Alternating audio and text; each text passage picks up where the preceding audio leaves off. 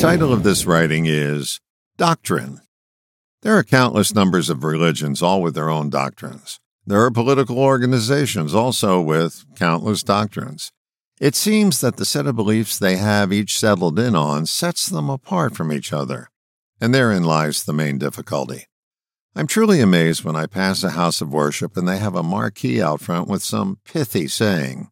What amazes me is how exclusionary these phrases can be. The sayings often espouse a portion of their doctrine, and the underlying suggestion is that this way is the only way.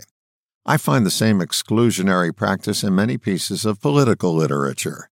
Yeah, I know you're not supposed to talk about religion and politics, so let's just focus the conversation on doctrine. When each side sets doctrine aside, progress sets in. When your focus is principally on your principles, a solution remains out of focus.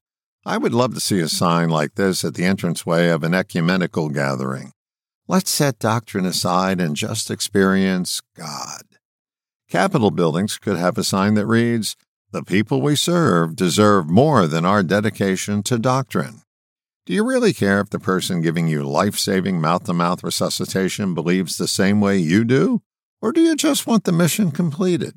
Whether it's politics, religion, or your own family, doesn't it make sense to get past the doctrine and get something done? If you're dictated to by doctrine, you can only say the same things over and over again. There is no room for something new to emerge that would serve others and you, no matter what hymn book you sing from. You could spend your whole life defending your doctrine, or you could have it there simply as your guide.